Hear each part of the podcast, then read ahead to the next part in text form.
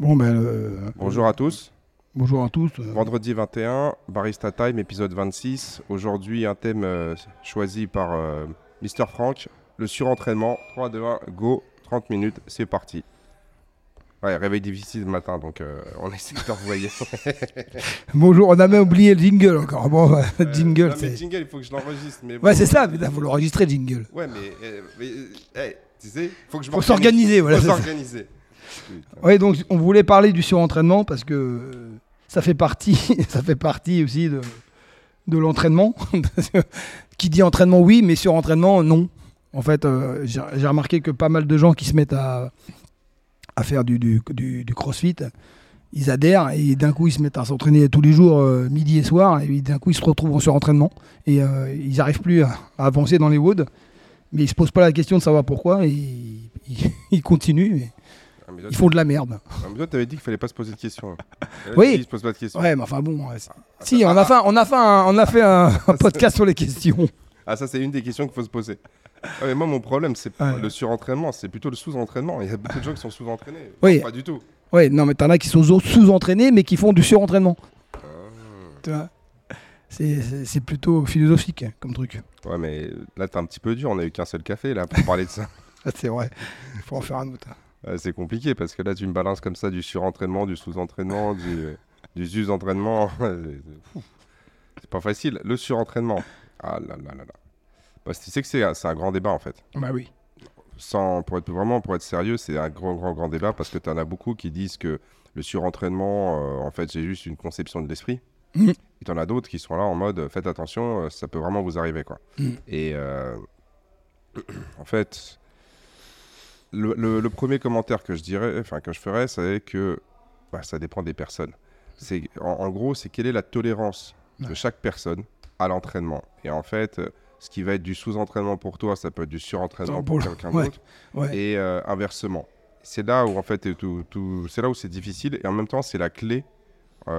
C'est la clé, on va dire, de l'entraînement, de la progression. C'est la gestion du volume de travail.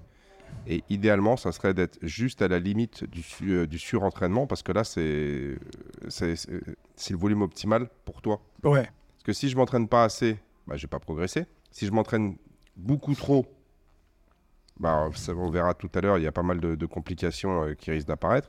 Et en fait, limite, ça serait d'être juste à la frontière entre l'entraînement et le surentraînement. Parce que là, ça voudrait dire qu'on est...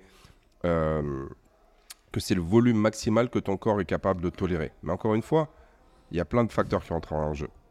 Dans le sens où ta capacité, ta tolérance à l'entraînement aujourd'hui n'est pas forcément la même que demain, dans d'autres circonstances. Oui. Mais, tu vois, je m'explique. Encore une fois, hier... Le travail, compagnie... c'est ça. C'est que si demain, toi, tu prends un congé sabbatique, et tout de suite, ta tolérance à l'entraînement, elle augmente. Si demain, tu ouvres ta boîte et que tu travailles 15 heures, 20 heures par jour parce que tu essaies de la lancer et tout ça, là, ta capacité, on va dire, à tolérer du volume, elle va baisser. Elle va baisser, ouais. T'es malade. Ça baisse. Enfin, tu vois, on va pas faire tous les facteurs, mais en gros, c'est ça. Et donc, je pense que la notion de surentraînement, c'est quelque chose qui est dynamique, qui n'est pas fixé dans le temps. Et c'est ce qui est un petit peu difficile. Ouais, c'est pour ça qu'il faut connaître quand même, il faut se connaître et connaître ses limites parce que tu as tendance aussi à pouvoir, à vouloir suivre quand tu t'entraînes en groupe, il y a des gens qui peuvent se mettre en surentraînement en voulant suivre les gens qui sont un peu meilleurs. Ouais, mais toi, tu as dit qu'il faut se connaître. Et pour se connaître, ça veut dire qu'il faut aller, il faut franchir les limites. Ouais. C'est comme dans tout, on va dire quand tu apprends, il y a un moment donné, il va faire des erreurs. C'est être capable, on va dire, de détecter, on va dire, le surentraînement pour savoir c'est ça. Que là, potentiellement, tu es en train de tomber dedans. Et je veux dire, tout de suite, lever le pied et dans le futur, ne pas arriver dans cet état-là. Voilà. Tu vois, ça fait beaucoup de... Non, mais moi, je sais que j'ai connu ça.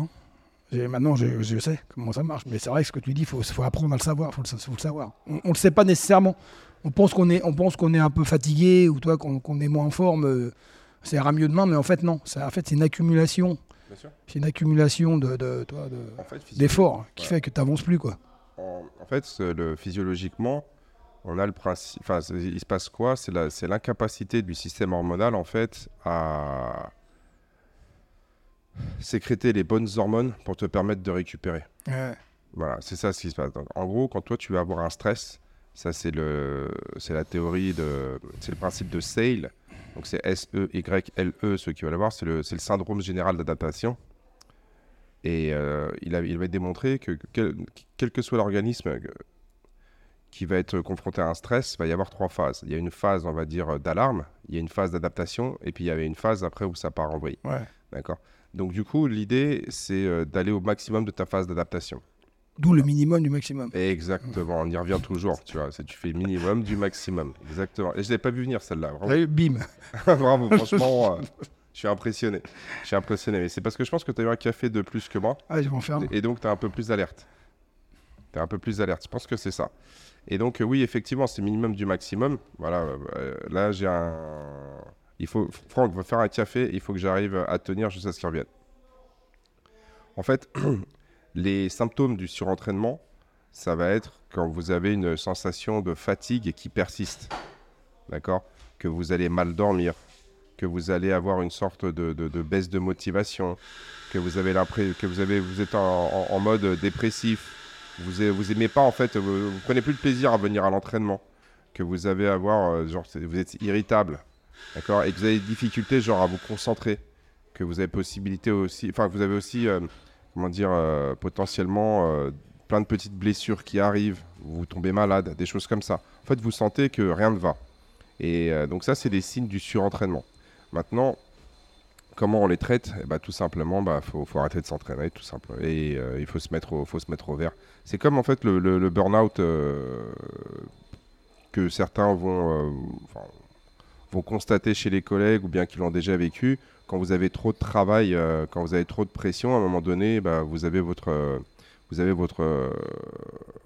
corps, vous avez votre mental qui dit non, et puis vous n'avez plus envie d'aller au travail, vous êtes déprimé, vous êtes fatigué, vous avez du mal à dormir, vous avez l'impression que vous n'arrivez pas à récupérer. Et en fait, il va se passer la même chose si vous entraînez trop. Et ça, c'est vrai que, comme on l'a dit tout à l'heure, les gens qui débutent, souvent, au début, ils vont faire 1-2 séances et puis très rapidement, ils vont voir les bienfaits, les progrès. Et là, ils se prennent d'enthousiasme et ils se disent « je vais multiplier les séances, je vais faire 2 fois par jour, je vais aller faire les French, les Games. Ouais. » Moi, j'en ai eu. Moi, j'ai des gens qui m'ont sorti « Ouais, Gab, tu crois que si je viens le matin et le soir, l'année prochaine, je peux aller aux Games ?» Ouais. Toi, tu les regardes, tu fais, écoute, tu as un snatch à 70 kilos, tu fais 75 kilos pour 18% de masse grasse, tu as commencé à t'entraîner il y a 6 mois, avant, tu n'avais pas vraiment ce passé sportif, je pense qu'on va y arriver, en spectateur. C'est déjà pas mal, écoute, vu le prix, c'est que tu as fait une bonne année de chiffre d'affaires. Ouais. Non. Et donc, du coup, c'est difficile aussi parce que pendant des années, tu sais, c'est des gens, tu as essayé de les motiver, venez vous entraîner, et puis là en fait, il va dans l'excès quoi. Ah ouais. Et comme on dit, tu sais, genre le mieux est l'ennemi du bien. Ouais. Et donc c'est le surentraînement en fait, c'est quelque chose qui, comme je te l'ai dit au début, c'est quelque chose qui est très personnel. Mmh. Et d'un autre côté, t'en as qui vont t'expliquer que le surentraînement ça n'existe pas, c'est une conception de l'esprit et que ton corps finira par s'adapter.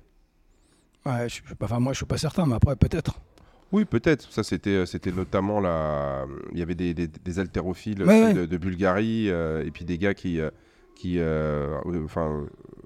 ça s'appelle, il y a des aux États-Unis qui appliquaient la méthode bulgare là en haltérophilie, il expliquait ça, tu vois.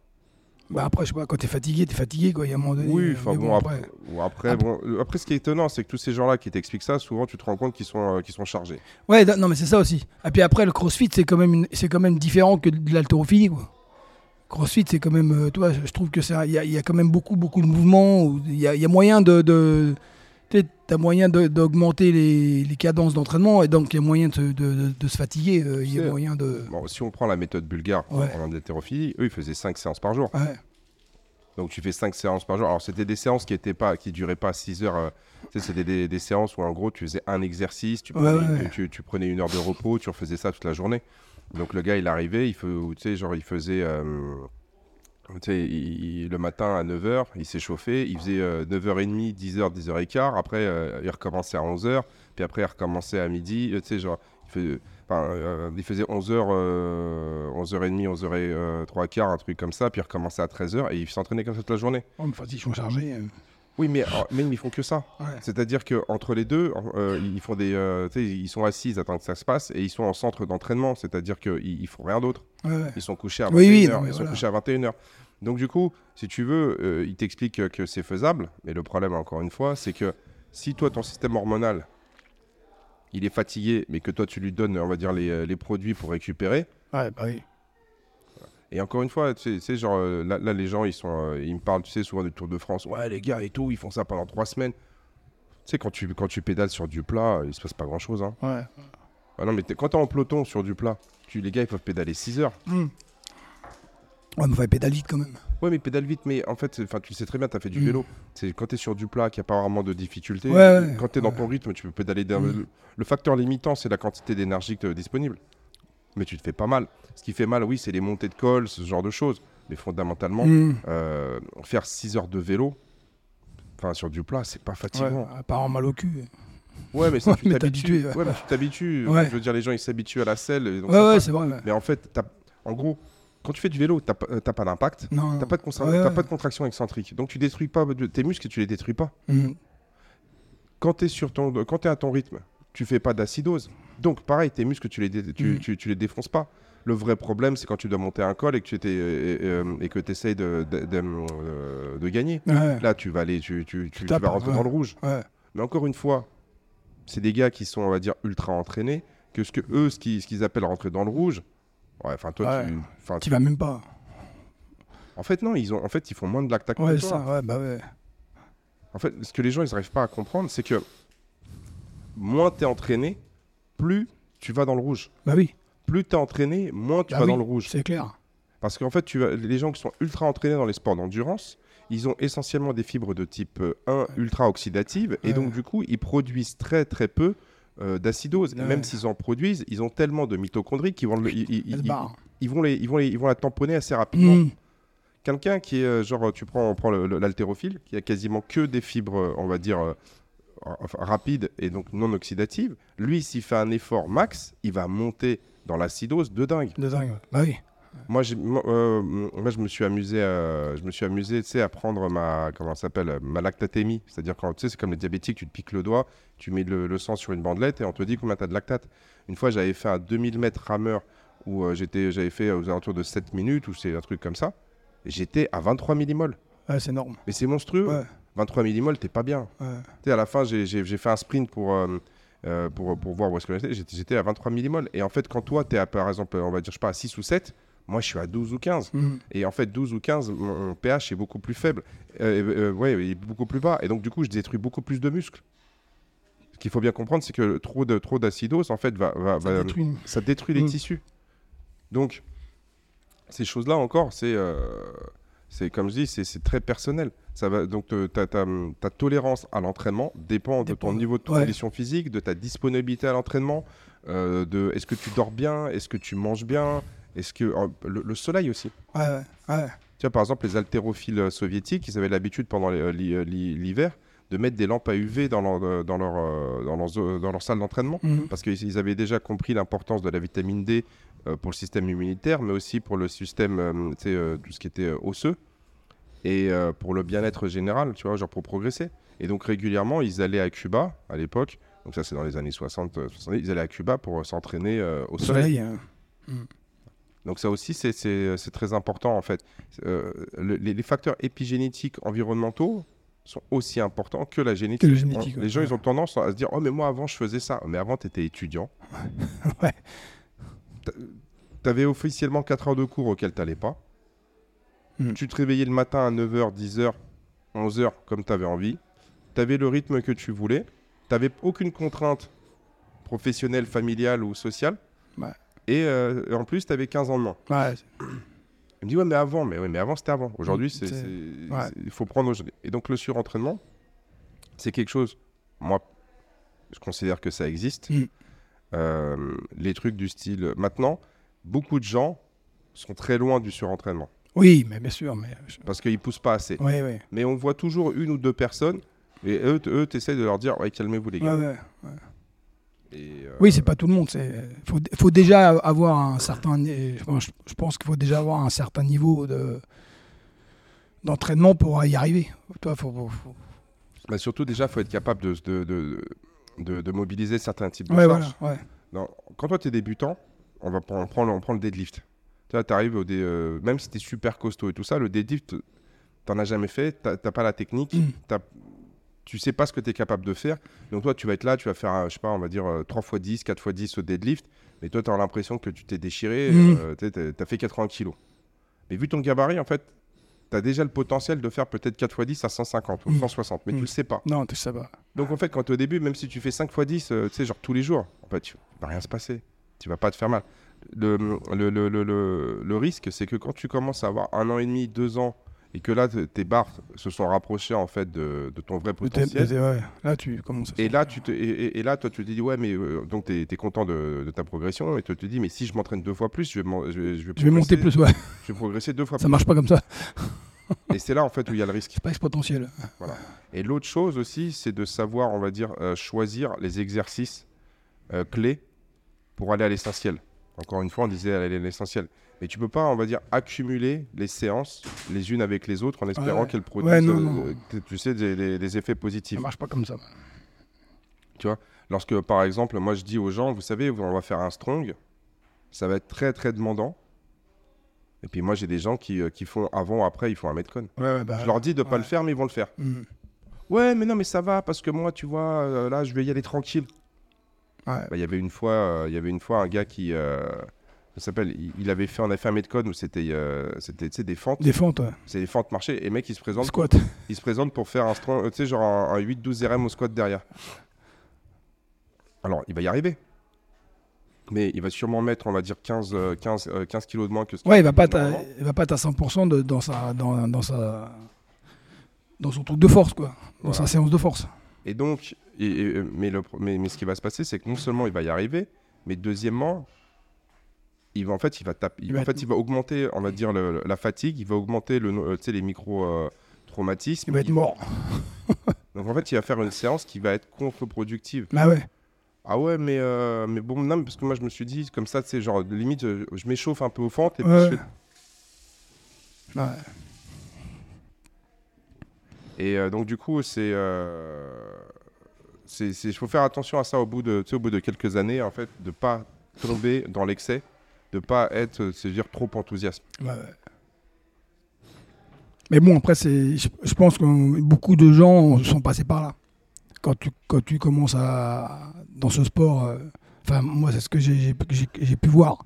Et moi, le premier, au début, ça m'arrivait. Ça m'est arrivé avant de comprendre que le repos, ce qu'on disait l'autre jour, de prendre du repos, tu veux toujours faire plus en te disant « Ouais, je vais y arriver à faire ça, il faut que je fasse ça. » Mais à un moment donné, tu peux plus, quoi. Mais c'est exactement En fait, c'est comme les gens qui... tu sais, genre le travail intellectuel. Mmh. Ouais, voilà. Et en fait, les gens, ils comprennent pas qu'à un moment donné, tu es obligé de prendre des temps de repos. En fait, les gens... Il y a des études, ils se sont rendus compte que lorsque toi, tu surchargeais ton cerveau d'informations, eh ben, c'était pas une bonne chose. Mmh. Parce que lui, après, il a du mal, en fait, c'est dû à traiter cette information-là.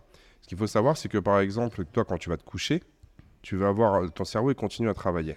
Et il va y avoir une sorte de remodelage plastique au niveau du cerveau qui va te permettre en fait, d'enregistrer les informations, de les trier, de les enregistrer, de les classer et donc du coup d'être plus disponible le lendemain. Et c'est pareil en fait que lorsque tu vas faire du sport, les zones qui sont responsables, on va dire, tu sais, genre tout ce qui est motricité, bah, ça va être la même chose. Donc à un moment donné, aller trop loin, c'est pas une bonne chose. Sauf que beaucoup de personnes, elles avaient 3 mois pour réviser. Ah ouais, ok. 2 mois et demi, ils n'ont rien fait. Les dernières semaines, ils essaient de tout rattraper. Ils se disent, en fait, on ne peut pas rattraper le temps perdu. Mmh. C'est impossible. Ah, c'est clair. Tu ne rattraperas pas. Et donc, ce n'est pas en surchargeant, on va dire, ton cerveau, tes muscles ou quoi que ce soit sur une période X que tu vas te dire, mais je rattrape ce qui a été fait. Ouais. Ce qui n'a pas été fait n'a pas été fait. Mort. Point, barre. Il faut l'accepter. Ouais. Il faut respecter les temps de récupération des organes, donc en l'occurrence les muscles ou le cerveau, d'accord ? Parce que c'est pendant les passes de récupération qu'ils vont progresser. Je crois que j'ai déjà dit, mais le délai de construction d'une fibre musculaire, c'est de l'ordre de 10 à 15 jours. 10-15 jours, t'avais dit, ouais. Et pour les tendons, ça peut monter à 45 jours. C'est-à-dire que toi, une fois que tu as ta fibre qui a été stimulée, d'accord, il faut compter, on va dire, 45 jours pour que du tendon, l'insertion, comme on dit, proximale, au tendon de l'insertion distale, pour que tout soit, je veux dire, fonctionnel, il faut compter 45 jours. Ouais. C'est pour ça qu'au passage, des fois, il y a des gens qui prennent des stéroïdes anabolisants qui vont un petit peu fort, ils font des ruptures du tendon. Ah ouais. Oui, parce qu'en fait, la partie charnue du muscle, en fait, elle se développe plus vite que les tendons. Et donc, du coup, quand les gens ils font ça, à un moment donné, ils ont des muscles qui sont super forts, mais les tendons sont pas... Ah ouais. Et en fait, les tendons, ils prennent plein de petites micro-déchirures, bam, jusqu'au jour où il y a des ruptures. Ouais. C'est pour ça que je t'avais envoyé l'article, là. En fait, il te montrait que souvent, les personnes qui prenaient des stéroïdes, ils avaient un plus grand nombre de ruptures de tendons que ceux qui n'en prenaient pas. Je crois que c'était de l'ordre de 12 fois plus ou quelque chose comme ça. Ouais, à cause de ça, justement. Ouais. Voilà. Et parce qu'en fait, c'est OK, le muscle il grossit, mais les tendons, ils n'ont pas le temps de s'adapter. Ouais. C'est pour ça, tout ce qui est trop de pliométrie, trop d'excentrique, c'est pas une bonne idée. D'accord. Il faut y aller de manière très, très, très, très prudente. Mmh. Et pareil, c'est... tu vas éviter de faire genre de la course sur du sol dur, le lendemain de faire des DU, après faire des pop jumps, ouais. Et après faire genre power clean, ce genre de choses, parce que là du coup tu vas surcharger notamment le tendon d'Achille. Et moi j'en ai eu pas mal. C'est pas du surentraînement, mais c'est de la blessure. Mais en fait, c'est un peu, lié. Ouais. C'est qu'on s'est surentraîné et donc on a créé, on va dire, des pathologies. Lésions. Voilà, et on crée des lésions qui ont du mal à récupérer. À partir, bah ouais, mais ne serait-ce que les tendines d'épaule, des coudes, des compagnies. Tiens, la reprise. À la reprise, c'est un adhérent qui reprend à peu près toutes les semaines. Mais là, il a été pas mal cette semaine. T'étais là, tu as fait 4 fois? Il a fait 4 séances de reprise aujourd'hui, enfin cette semaine. Et donc du coup le surentraînement c'est un peu la même chose, sauf que le surentraînement c'est plutôt, on va dire, comme si c'était une blessure du système hormonal. Ouais. C'est-à-dire que le système hormonal n'arrive plus à récupérer et donc il faut laisser le temps, on va dire, aux glandes endocriniennes de retrouver leur taille et leur fonction normale. Ah oui. Moi j'ai remarqué souvent pour avoir testé, hein.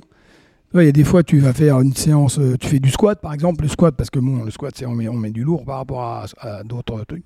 Tu t'en fais pas pendant 3 semaines, et puis tu retournes sous la barre, et puis tu as tes barres directes. En fait, tu t'aperçois que tu dis, moi je me dis, j'ai vraiment les jambes, quoi. Et en fait, tu n'as rien fait pendant 3 semaines, enfin, tu n'en as pas fait pendant 3 semaines, mais tu t'aperçois que tu perds rien en fait. Alors, bon, peut-être le max. Ou 15 jours, enfin ouais. Ouais, je dirais pas 3 semaines. Je dis souvent, ça c'est tu vas le voir au bout de... En plus aux alentours de 10 jours. Ouais. Tu vois, genre t'as rien fait pendant 10 jours, c'est là, moi je trouve, où t'as vraiment cette sensation. Ouais. C'est pour ça qu'on parle d'affûtage aussi. Les athlètes, souvent ce qui va se passer, c'est que les athlètes en période pré-compétitive, ils vont s'entraîner. Et la semaine de la compétition... Enfin, ils font rien. En fait, c'est pas qu'ils font plus rien. C'est pas une bonne idée de rien faire. Non, bah oui. Mais... ils vont lever le pied. Comme avant les French, tu fais... Voilà, c'était léger. C'était 10 heures avant les French. Ouais. Non, en fait, tu vas laisser, on va dire, 10 à 15 jours de période d'affûtage qui va te permettre, en fait, si tu veux, d'avoir cette dernière phase, en fait, de progression. En gros, toi, tu as stimulé ton corps toute l'année et 15 jours avant, bah, en gros, tout ce que tu vas... 15 jours avant, tu vas lever parce que, comme on l'a dit, il te faut à peu près 10 à 15 jours pour que les fibres elles se construisent. Donc, si toi, tu fais une grosse séance de muscu, genre 3 jours avant, ça ne sert à rien. Parce que tu n'auras pas le bénéfice. Tu vas créer de la fatigue, tu vas détruire des fibres et elles ne seront pas disponibles, on va dire, le jour J. Et toi, le jour J, ce que tu veux, c'est d'avoir les fibres, tes fibres musculaires. Ah, d'être au max. Je veux dire, les plus disponibles possibles et les plus endurantes possibles. Donc, ce que tu vas faire, c'est que tu vas continuer à t'entraîner, mais tu vas pas faire de volume. Ouais. Exemple, si toi tu faisais des 4 x 8-12, tu vois, genre au squat à, je sais pas, à 160 kg, bah tu vas venir et tu vas faire genre 2 x 5 ou 2 x 6. Ouais. 1 x 6, ça suffit. Tu fais ça tous les 2-3 jours. 1 x 6, ça va pas te taper dedans. Non, ouais. Tu vois. mais tu vas quand même garder... Tu conserves, on va dire, c'est la sensation de la barre, parce que c'est ce que tu as dit. Toi, tu arrives, tu as la barre, tu as l'impression qu'elle est lourde, mais tu sens que tu as les jambes. Ben, en fait, en gros, c'est qu'il faut trouver le bon équilibre entre la stimulation et le repos, et pour être au top le jour J. Voilà. Ça, c'est vraiment destiné aux gens qui font de la compétition ou alors qui se sont donnés comme échéance, genre le 22, je vais cartonner. Mmh. Je vais cartonner parce que, je sais pas, j'ai envie de cartonner le 22. Et dans ce cas-là, tu vas avoir ce qu'on appelle, on va dire, une planification rétroactive. Non, ouais, c'est ça, rétroactive, ouais, je sais plus. Ouais. En gros, tu prends ta date et puis tu vas compter, on a 12 semaines et par rapport à ça, tu vas planifier. Et généralement, les dernières 10 à 15 jours, tu vas faire ça pour permettre justement de récupérer. Mais des fois, dans cette logique de planification de la performance, on va créer des zones de surentraînement. D'accord. En fait, on va pas faire en anglais, ils appellent ça de overreach. Ouais. C'est-à-dire qu'on va aller... au-dessus de la limite un peu, quoi. On va aller titiller le surentraînement, ce que je disais tout à l'heure, parce que on va le titiller un peu, comme ça on est sûr d'avoir eu au moins la bonne dose. Et après, on va laisser un petit peu de temps pour récupérer, parce qu'on se dit que si on rentre un tout petit peu dans le surentraînement, l'adaptation sera plus importante à condition de laisser du temps à la récupération. Et donc, l'entraînement, c'est je stimule à l'entraînement, je récupère et je progresse pendant les phases de repos. Mmh. Mais attention, si toi, tu as fait du squat le lundi, le mardi, tu peux faire du développé couché. Ouais, bah ouais, bien sûr. C'est pas les mêmes muscles qui travaillent. Bien sûr. Voilà. Maintenant, c'est si tu es tout le temps dans des intensités max, le problème, c'est que c'est toujours le même système hormonal qui travaille. Donc, du coup, tu vois, c'est pour ça que moi, généralement, je dis aux gens, écoutez, essayez de faire autant de séances que possible, mais dépassez pas 3 séances de suite. Mmh. Et même 3 séances de suite, tu vois que la plupart des gens, la troisième, ils ont du mal. Mmh. Chez les gens qui sont débutants, en général, tu fais 2 séances de... tu fais lundi, mardi, puis mercredi, tu fais off. Repos. C'est pour ça que pour la plupart des personnes qui sont des gens du quotidien qui s'entraînent juste pour leur bien-être, leur santé, pas prendre de poids et puis sentir bien. Moi, je recommande lundi, mardi, après jeudi, repos, vendredi. Mercredi. Ouais. Ou alors... tu fais lundi, mardi, jeudi et tu viens samedi. Mais là, samedi, tu fais une séance ultra, genre, tu sais, vraiment, tu fais de la musculation ultra lourde et c'est cette séance-là. Lundi, mardi, tu fais essentiellement du, comment dire… des MetCon. Tu fais essentiellement des MetCon. Tu fais des MetCon, tu sais, genre, mais l'intervalle, là, c'est dur.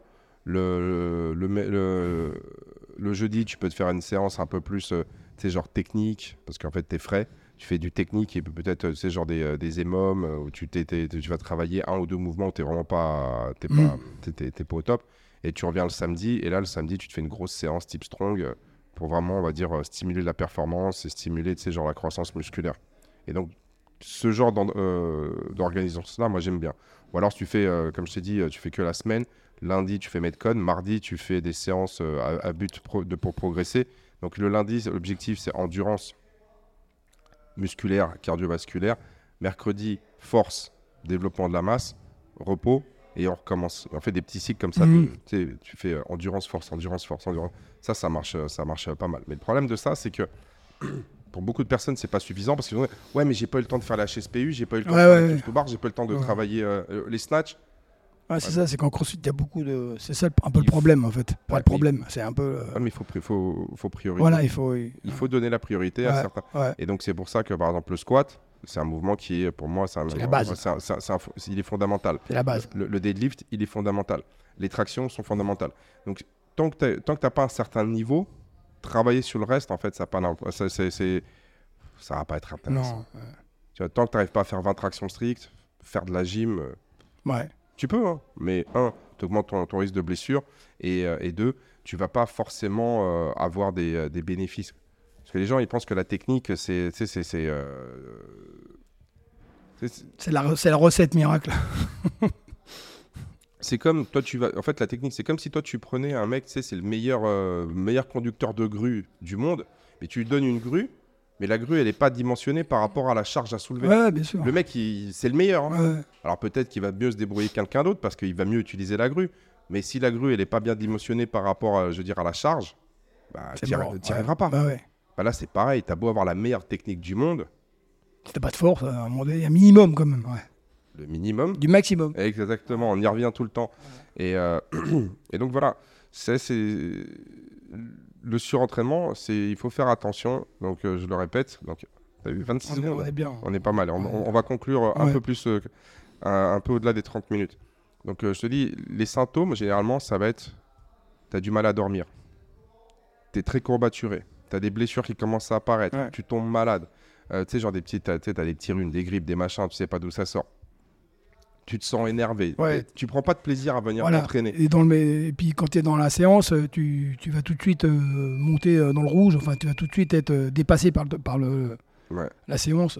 Ouais, tu vas t'énerver, tu vas commencer à mettre des coups de pied dans la barre, enfin au hasard. Et donc toutes ces petites choses-là, en fait, c'est des signes où tu es en train de rentrer dans le surentraînement. Ouais, voilà. Et donc quand tu commences à voir ça, et la meilleure solution, c'est tu prends... tu prends un week-end off. Ce que j'ai dit hier. Mais après, il ne faut pas prendre non plus trop. Non, mais tu viens t'entraîner. Mais au lieu de faire 5 séances semaine, tu t'en fais 3. Ouais. Et sur les 3, tu viens, tu les fais. Tu ne cherches pas à faire des maxi, tu ne cherches pas à trucs. C'est le but. Tu paces. Et tu paces du début à la fin. Voilà. Et tu cherches à maintenir un niveau d'activité, mais tu ne cherches pas de performance. Exactement. Et tu vas donner la priorité au sommeil, au repos, à la nutrition. Et tu te mets zéro pression en fait. Comme je dis, c'est la forme du jour. Ouais, de toute façon, c'est toujours la forme du jour. Et mais ça, encore une fois, la forme du jour, c'est quelque chose qu'il faut apprendre à gérer. Ouais. Mais d'un autre côté, moi, expérience personnelle, il y a des fois, tu arrives, tu te sens pas bien. Moi, je me suis rendu compte souvent, tu sais, c'est fatigué, je fais une sieste. Ça, c'était quand j'étais plus jeune, que je bossais pas. Tu fais ta sieste, tu te réveilles à 4h30, tu prends un entraînement, un peu, et t'es là, tu te sens, t'es dans le coltard, t'es pas bien, tu te dis... Et là, tu vas à l'entraînement, et là, tu fais une séance de malade, tu soulèves des barres comme que t'as jamais soulevées, t'es là, tu te dis... mais et en fait... Ouais, faut mettre en route après. En fait, si tu veux, lorsque moi j'ai des séances comme ça, et bizarrement, tu te dis... Ah bah tiens, j'ai mal dormi, je vais y aller. Et là, ça marche pas. Mais encore une fois, c'est que pour connaître ces états-là, il faut y passer. C'est ça. Et après, c'est ça ce qu'on appelle apprendre à se connaître. Exactement. Et les gens, ils sont là, ouais, mais moi, je m'écoute. Mais en fait, tu peux pas. En fait, pour s'écouter, il faut faire beaucoup d'heures d'entraînement et être, comme dirait Jean-Claude, aware de tous ces signes-là pour après être en mesure de t'écouter. C'est pas quelque chose que tu vas réussir à faire la première fois. Ouais. Donc c'est pour ça que on vous dit, c'est que si vous rentrez dans cette dynamique-là, qui est un petit peu une spirale négative, où physiquement, vous voyez, ça se passe pas bien, vous avez moins d'entrain et que vous avez tendance à avoir une espèce de grosse charge mentale, c'est qu'il y a potentiellement, vous êtes pas en surentraînement, mais vous êtes ce qu'ils disent en overreach, c'est-à-dire vous êtes au début du surentraînement. Et dans ce cas-là, vous rajoutez par exemple, 1 ou 2 journées de repos supplémentaires dans la semaine, et la semaine qui suit, vous y allez. Vous y allez pas à 100%, mais vous y allez genre à 80%. Tu y vas, mais tu t'en fiches. C'est l'important. Et puis tu te lèves, et puis après tu regardes comment tu te sens. Et s'il faut rajouter une deuxième semaine, vous rajoutez une deuxième semaine. Peu importe ce qu'il y a écrit sur le tableau, peu importe ce qu'il y a écrit sur la planification. Parce que beaucoup de personnes disent « Ouais, mais le plan, il a dit de faire ça. » Ouais, non, c'est pas le plan. Je le répète. Déjà, quand t'es chez... Alors moi, je prends l'exemple quand t'es chez Gavroche. La programmation, elle est faite pour un athlète imaginaire. Bah oui. Elle n'est pas faite pour toi. Et donc, nous, on va essayer de l'adapter à toi. Adapter, exactement. Ah oui, parce que moi, je ne peux pas savoir, je l'ai déjà dit la dernière fois, mais moi, je ne peux pas savoir quand est-ce que tu vas venir t'entraîner. Est-ce que tu as dormi 4 heures, 6 heures ou 12 heures ? Est-ce que tu as bien mangé ? Est-ce que t'es mentalement t'es disponible, t'es frais ? Est-ce qu'il n'y a pas, on va dire, ton patron qui t'a pris la tête ? Tu n'es pas, pas en instance de divorce avec ta femme ? Enfin, tu sais, moi, je ne peux pas le savoir. Surtout lorsque moi je vais écrire la programmation, des fois avec 2 ou 3 mois d'avance, je peux pas savoir en fait dans quel état psychologique, physique, physiologique tu vas être ce jour-ci. Donc du coup, on adapte. Et puis pour ceux qui sont dans les logiques, j'ai des compétitions à faire. Si vous avez une compétition à faire, par exemple, qui va tomber le 15 août, et dites ah ben non, mais faut pas que je lâche parce que là j'ai le 15 août. En fait, une fois que tu rentres là-dedans, c'est mort. Si tu veux aller au bout de la démarche sans rien changer. Souvent en fait ça va être pire qu'autre chose quoi. Ouais. Et moi je le voyais à l'époque, c'était les gars qui faisaient trop de compétitions, tu sais, des athlètes, les mecs qui faisaient des compétitions toutes les semaines, non, c'est pas bon ça. Et moi je me souviens une fois je discutais avec un de mes coachs qui était en contrat d'apprentissage, et je leur disais les gars, mais parce qu'il était là avec ses potes, il faisait des compétitions dans tous les sens et tout, moi je lui dis les gars, si vous voulez progresser. Ouais, non, nous, ça nous fatigue pas, on récupère bien. Je fais, ah bon, vous récupérez bien, pourquoi dans ce cas-là, vous progressez pas toutes les semaines ? Pourquoi toutes les semaines vous augmentez pas genre de 10, de ces genre de, je sais pas moi, de 500 grammes, de 1 kilo, tu sais, toutes vos barres, et vous baissez pas vos temps. Ah ouais, mais c'est non. C'est, si tu faisais bien les choses, tu progresses tout le temps. Et en fait, tu te rends compte que non. Et souvent, moi je l'ai remarqué, que ça soit dans le travail, dans l'entraînement, c'est plus facile de quantifier le temps passé à t'entraîner ou à travailler que de, c'est pas quantifier, mais de qualifier la qualité du travail qui a été effectué. Mmh. Si moi je te dis, oh, hier je me suis entraîné 4 heures, tout le monde va se faire, ah ouais quand même, le mec il a fait 4 heures d'entraînement. Ouais mais j'ai fait que de la merde. Ah, t'as fait quoi dans ces 4 heures? Bah, j'ai fait un carène en 14 minutes. J'ai fait un frane en 10. Un frane en 10. Et ouais, j'ai couru 400 mètres en 3 minutes. Bien. Ah ouais, bien. Et l'autre qui arrive et tu dis, ah ouais, toi, t'as fait quoi? Ouais, j'ai fait 30 minutes, j'ai fait une gamme montante. Ah ouais, t'as fait une gamme montante à quoi? À l'arraché, ouais, t'as fait combien? J'ai fait 140. Ouais. Tu vois, t'es là et tu dis, et en fait, ça. C'est un exemple que j'ai pas choisi au hasard. C'était, il y avait comment il s'appelle, c'était, il y avait Jabotinsky, donc c'était un athlète russe en haltérophilie, ou c'était Taranenko, ouais, enfin bref, je sais plus exactement lequel.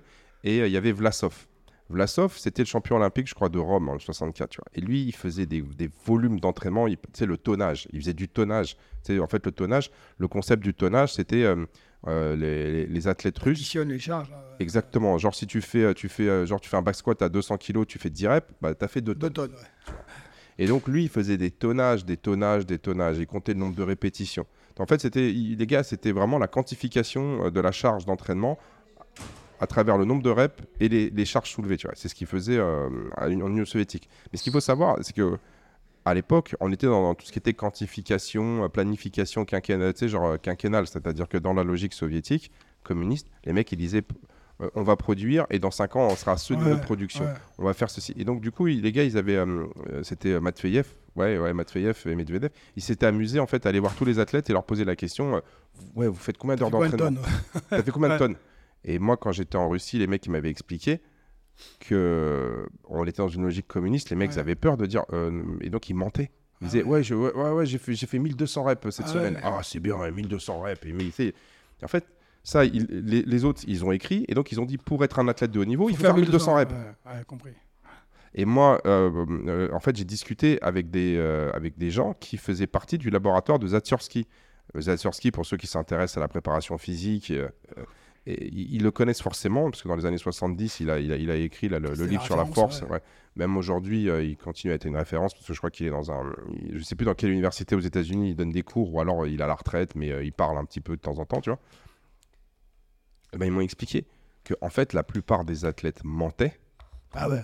Donc, ils annonçaient des volumes d'entraînement qui étaient complètement délirants. 1500 reps par semaine, tu sais, genre arraché, épaulé, jeté, squat, tirage et tout ça. Parce qu'ils ne voulaient surtout pas que les autres se disent en fait, ils ne bossent pas. Bien évidemment, on ne parlait pas de tous les... dopage. De tout ce qui est dopage. Ouais. Et moi, j'ai rencontré, je crois, un gars, bah, je crois qu'il est d'origine arménienne, qui s'appelait Sarsanian. Je confirme. Il y a des chances. Et en fait, lui, et même pour ceux qui parlent, le russe, ils peuvent trouver son interview sur YouTube, je crois. Et en fait, le gars, il parle avec deux gars et tout ça. Il leur explique que bah, lui, il était en charge des produits dopants de l'équipe soviétique d'haltérophilie, du temps de Vorobiev. Et donc, même lui, il te dit voilà ce que je leur donnais. Et donc, ce qu'il leur donnait, ce qu'ils appelaient le méthane. Le méthane, c'était l'espèce de dianabol russe. Et donc, il leur dit voilà les quantités que je leur donnais, machin, ceci, cela. D'accord. Donc, j'ai discuté avec ces gens-là. Un, ils montaient sur les volumes et deux, ils étaient chargés. Donc, aujourd'hui, toute la théorie, on va dire sportive, qui vient de chez Verkhochansky, que. C'est pas qu'il y a des fausses, il y a beaucoup de choses, mais il y a plein. En fait, il manque des chapitres. Ouais, c'est ça. Il manque le chapitre de on n'est pas sûr que les mecs ils disent la vérité et que ça soit au niveau du volume d'entraînement et au niveau de la charge. Un gros chapitre quand même. Ouais. Voilà. Et donc, et moi je le sais parce que moi, il y a 15-20 ans, j'ai essayé de les suivre leur routine d'entraînement. Ça fonctionne pas. Elles fonctionnent pas ces routines d'entraînement. Donc voilà. Donc, du coup, ce qu'il faut comprendre, c'est que c'est pas tant le volume d'entraînement, le tonnage que vous allez faire, les heures que vous allez passer dans la salle, c'est la qualité du travail que vous allez produire. Et surtout s'écouter. ne pas forcer en fait, faut pas forcer. Quand tu te sens un peu fatigué ou un peu en dessous, bah, comme tu as dit, tu fais repos et puis... C'est pas grave, tu perds pas. Être capable de passer de je me suis jamais entraîné à faire 2 séances jour, 6 jours sur 7, c'est beaucoup. Ça va demander des années d'acclimatation, d'adaptation. Ouais. Et encore une fois, le mec qui s'entraîne 6 jours sur 7, il fait pas 6 jours à fond. Non. C'est impossible. Non. Et je vais conclure là-dessus. C'était Miko Salo, pour ceux qui ne connaissent pas, il a été champion des CrossFit Games en 2009. Ouais. Il avait le concept du sisu, la force en finlandais, un truc comme ça. Ouais. Et le mec, c'était un pompier. Et tout le monde te dit, le mec, c'était un cheval de... Enfin, c'était un percheron, quoi. Le mec, il bossait. Et en fait, je crois que c'est en 2017 ou 2018... J'avais eu la retranscription d'un séminaire qu'il avait fait et il t'expliquait que quand il gagne les CrossFit Games en 2009, le gars il doit avoir un back squat à 140, il a un clean à 105 ou 110 et il s'entraînait, il se mettait des cartouches et tout ça. Et 7 ans plus tard, il dit qu'il a adapté son entraînement. De quelle manière? Il fait essentiellement que du travail de force. Il fait beaucoup de travail de force. Il fait énormément de travail technique en gym, en haltérophilie. Et il fait que 2 MetCon par semaine, ouais. Où il se met à 85% de son max. Ouais. Et donc, il est passé de 140 au back squat, où il est passé genre à 215 ou à 220. Et en fait, son clean, il est passé de 100 à 150. Et en fait, malheureusement, avec ces charges-là, et l'âge qu'il avait à l'époque, il était plus compétitif pour le CrossFit de haut niveau. Mais il a quand même beaucoup progressé. Et son progrès a fait qu'il a mieux géré sa charge d'entraînement. Ouais. Il s'est fini les metcons où il se butait tous les jours. Ça marche pour les gens qui débutent parce qu'ils veulent perdre du poids. Ah, voilà, au début, il y a beaucoup de gens qui se mettent, ils veulent perdre du poids. Et donc, se buter tous les jours va fonctionner parce que ça va te permettre de dégraisser. Mais normalement, au bout de 4 à 6 mois, tu as dégraissé. Ouais. Tu as dégraissé, tu es content de ton physique. Et à ce moment-là, on commence à s'entraîner manière intelligente et de manière cohérente. Et surtout, on commence à s'écouter et à gérer le volume. Et on fait attention à ne pas tomber dans le surentraînement pour ne pas se blesser, voilà. Pour pas perdre la motivation. Dégoûter aussi, tu peux te dégoûter aussi. Exactement. Ouais. Voilà. Donc, ne vous dégoûtez pas. Entraînez-vous. C'est un loisir au départ. C'est un loisir. Santé. Voilà, mais encore une fois, il ne faut pas prendre ce que je viens de dire pour dire dans ce cas, il n'y a pas besoin de s'entraîner. Mais non, c'est... Moi, je vous dis, il faut que tout le monde vise entre 3 et 5 séances par semaine. Ouais. Et si les semaines où vous avez beaucoup de travail, beaucoup de problèmes, vous faites 3. Quand vous êtes disponible, vous essayez de faire 5. Et si vous arrivez à tenir 4 séances par semaine en moyenne, de toute façon, vous serez plus entraîné que 99% des gens. C'est clair. Allez, sur ce... Allez, bonne journée à tous. Bonne journée, amusez-vous bien et à très bientôt. À bientôt. Ciao, bye.